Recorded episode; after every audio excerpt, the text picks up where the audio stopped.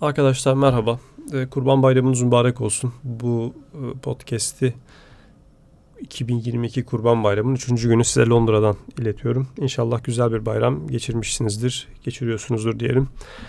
Biraz böyle sohbet gibi olacak bugün yine. Ee, bir ninja yazılımcıyı nasıl anlarız sorusu. Bir önceki podcast'te Türkiye'deki eğitim materyallerindeki yetersizlikler üzerine konuşmuştuk. Orada hep şöyle bir e, yanlış algılı oluşmuş. Ya Türkiye'de sanki hiç mi iyi yazılımcı çıkmıyor gibisinden. Değişik düşünceler olabilir genç arkadaşlarımda. Bu çok bambaşka bir kafa arkadaşlar. Türkiye'den çok sağlam yazılımcılar çıkıyor. Birazdan isim de veririm hatta. Ee, ancak yani iyi yazılımcılar genelde eğitim materyallerine zaman ayırmıyor. Aslında demek istediğim oydu orada yani. Çünkü eğitim materyali çekmek çok meşakkatli bir iş. Sonuçta editlemesi bilmem nesi müfredatı var. Üzerine işte yeni sürümler çıktığında sürekli bir güncellemeniz gerekiyor falan filan. Yani bir arkitektin aldığı maaşla vesaireyle e, kıyaslanmayacak düzeyde e, durumlar oluşuyor. Haliyle çok iyi yazılımcılar e, genelde eğitim materyali çekmiyor. İstisnası vardır. Yani bunun şeyi yok. Genelleme gibi konuşayım. Ee, arkadaşlar iyi bir yazılımcıyı nasıl anlarız sorusunu sormadan önce bazı arkadaşlarımın kafasında şöyle bir soru olabilir. Yani İyi abi sen kimsin? Yani sen kimsin de e, işte bize hangi şeyle e, bu fikirleri veriyorsun diye sorabilirsiniz. E, çünkü yani lafı konuşan adamın kim olduğu da önemli değil mi? Sonuç itibariyle herkesin ağzı olan konuşuyor. En baştan şöyle söyleyeyim arkadaşlar ben bir başarı hikayesi değilim. Yani YouTube'da farklı backgroundlarda bir sürü insan e, konuşuyor, sohbet ediyor. Ben benim bir şeyim yok yani öyle 100 milyon dolarlık yatırım almış bir şirketin bilmem neyim yok. E, orta direkt bir yazılımcıyım. E, belli bir döneme kadar hayatımda e, biraz kendimi pushladım ettim yani işte hem kariyer olarak hem girişimcilik olarak bir şeyler denedik, başardık, başaramadık falan filan. Son 3-4 yıldır biraz daha kendimi e, yavaşlatmış durumdayım. Daha fazla doğada zaman geçirmeyi e, tercih ediyorum. Bu bir tercih meselesi. Bazı insanlar daha hırslı olur, daha success odaklı olur. Mutluluğun tanımını o şekilde yapar. Ne bileyim işte bir insanın e, mutluluğu 100 milyon dolarlık bir şirket sahibi olmaktır. Ama benim mutluluğum işte şeyle ne bileyim yamaç paraşütü yapmak olabilir. Güneşin batışını izleyebileceğim bir kamp ortamı oluşturmak olabilir falan filan. Ya bu bir tercih. Ben biraz daha artık e, outdoor yaşamayı tercih eden bir adamım. E, iş dünyasının farklı şeyleri var arkadaşlar. Şimdi uzun uzun açmayacağım size de e, vergi, algı, ay sonu maaşların hesaplanması, günde 18 saat çalış, sürekli bir toplantıdan çık, ötekine gir, bilmem ne ıvır zıvır. Böyle konular şu anda artık e, beni çok tatmin etmiyor. Yani böyle bir hayat yaşayıp işte Mercedes S-Class'a bilmem ne binmektense bir Ford Ranger'ım olması benim için yeterli. E, benim için daha farklı bir şeye gerek yok. Bir yani işte altı odalı bir eve ihtiyacım yok hiçbir zaman için. Ee, böyle şeylerle mutlu olmuyorum. Dolayısıyla konuyu çok dağıtmadan şöyle söyleyeyim. İşini iyi yapmaya çalışan bir yazılımcı abiniz olarak görün beni. Ve bu sektörün içinde e, yani uzun yıllardır bulunuyorum. En düşük profil insanlarla da çalıştım. En e, zehir adamlarla da çalıştım.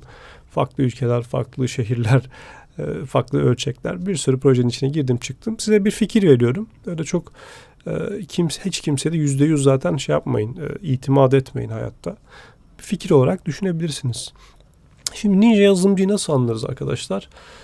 Hiç mesela birlikte zaten kod yazmadığımız kişiler için konuşuyorum. Çünkü zaten birlikte iş yaptığın zaman şöyle birkaç hafta içinde bir adamın nasıl iş ürettiğini anlayabiliyorsun. Ama hiç iş yapmadığın bir adamın sağlam bir adam olup olmadığını nasıl anlarsın? Ee, arkadaşlar yani LinkedIn profilleri bize bir insan hakkında ciddi anlamda fikir verebiliyor.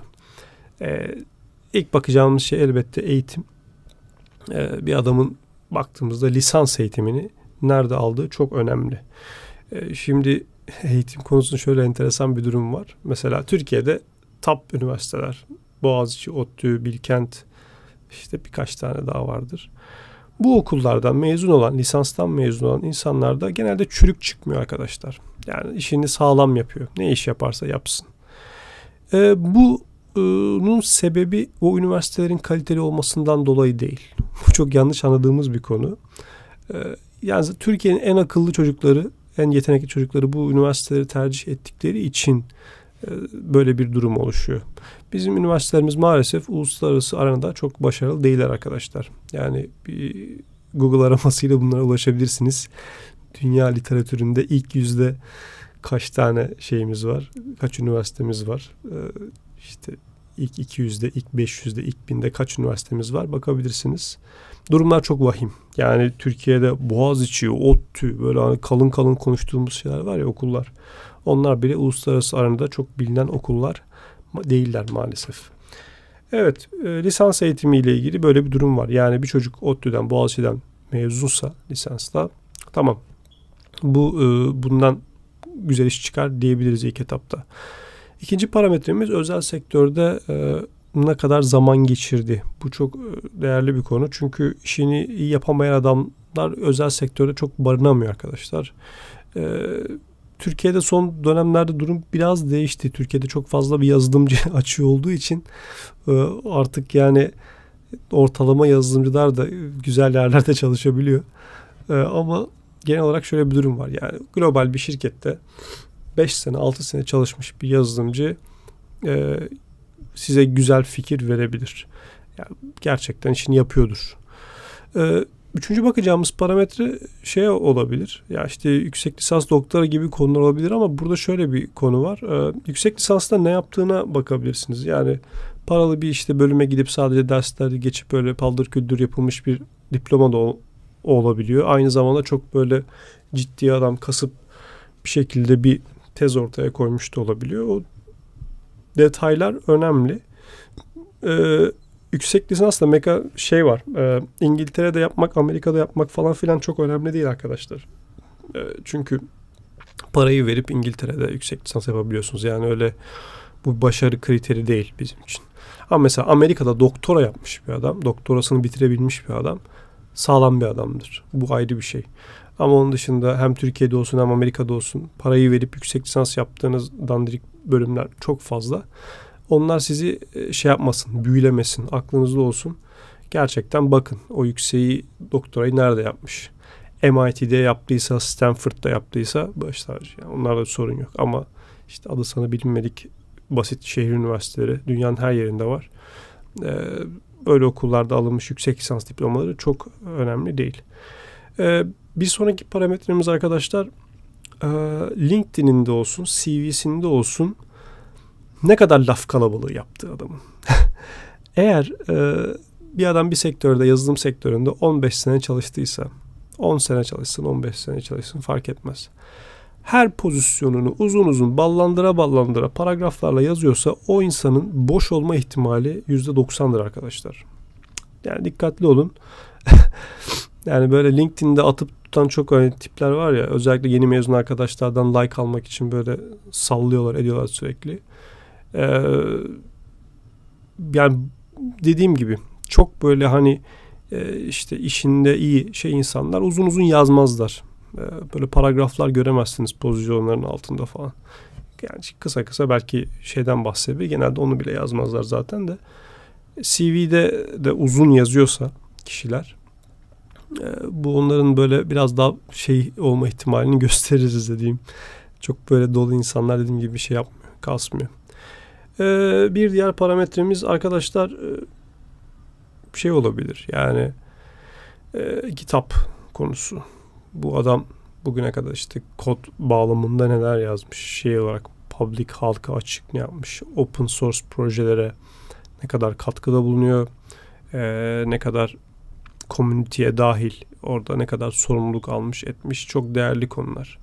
Bugün Türkiye'deki Linux topluluklarındaki etkinliğine bakarak bile bir insanın e, kaliteli olup olmadığını çözebiliriz. Çünkü gerçekten e, ne bileyim bir Pardus'a bilmem ne bir şeye geliştiren bir adam e, genelde boş bir adam olmaz arkadaşlar. Buradan yola çıkabilirsiniz. E, size biraz isim vereyim. Türkiye'deki ninja yazılımcılardan ilham kaynağı olsun size. Mesela Kaan Arslan vardır. E, C ve Sistem Programcıları Derneği kurucusu. Çok sağlam bir abimizdir. Ee, Serdar Köylü vardır mesela. Hiç kimse tanımaz adamı. Ama Türkiye'nin en belki de en iyi hacker olabilir adam yani. Böyle bir gecede Linux driverları falan filan yazabilen bir abimizdir o da. Ee, sanırım LinkedIn'de bile profili yok. Ee, öyle az bilinen de çok insanlar var yani. Mesela Umut Gökbakar.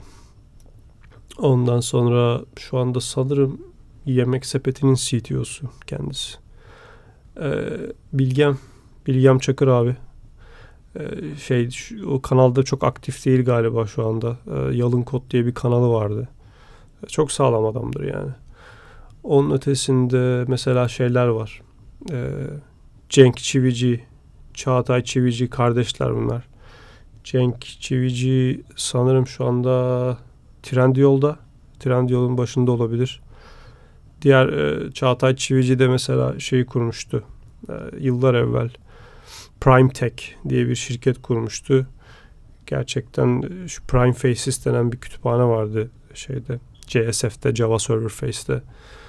Yani o alanda mesela dünya çapında e, ses getirmiş projeler kuran bir şirket. Şey proje kurmak ne demek? Projeler üreten diyeyim. Böyle böyle bir sürü firma var arkadaşlar. Yani firma var, firmayı yöneten, kuran insan var. E, Türkiye'den güzel işler çıkıyor. E, Türkiye'den şey diye biz çok yetenekli insanlarız da yani işte başka başka problemler bir şekilde o ekosistemin ayakta kalmasını önlüyor diyeyim. Yani bir marka olamıyoruz sürekli. Ya işte biraz büyüyünce yurt dışından şirketin satın alınıyor ya da sen gidiyorsun falan filan bir şeyler oluyor. Velhasıl böyle durumlar var. Yani bu bahsettiğim parametrelere bakarak bir kişi hakkında fikir sahibi olabilirsiniz. Ee, onun dışında komüniteye katması elbette çok değerli. Yani bir insan çok iyi yazılımcı olup mesela insanlarla böyle konuşamayan şey de tarafı da olabiliyor. Böyle insanlar profiller günümüzde çok azaldı ama genelde mesela e, bu bahsettiğim kişilerin çoğunun bir blogu vardır en kötü. Oralarda e, bir şeyler paylaşıyorlar. E, Twitter'dan, oradan buradan. Ya ismini şu anda hatırlayamadım. Bir sürü insan var arkadaşlar. Gerçekten Türkiye'de güzel iş üreten, üretmiş, başarmış çok fazla insan var. E bunlar size ilham olabilir. Öyle şey bakmayın yani şartlar bu diye vesaire diye internet çağında yaşıyorsunuz. Her şeyinizin altında yani. Dolayısıyla mazeret yok. Evet lafı daha fazla uzatmayalım. Öyle kısa bir bayram sohbeti oldu. Bir sonraki podcast'te görüşmek üzere.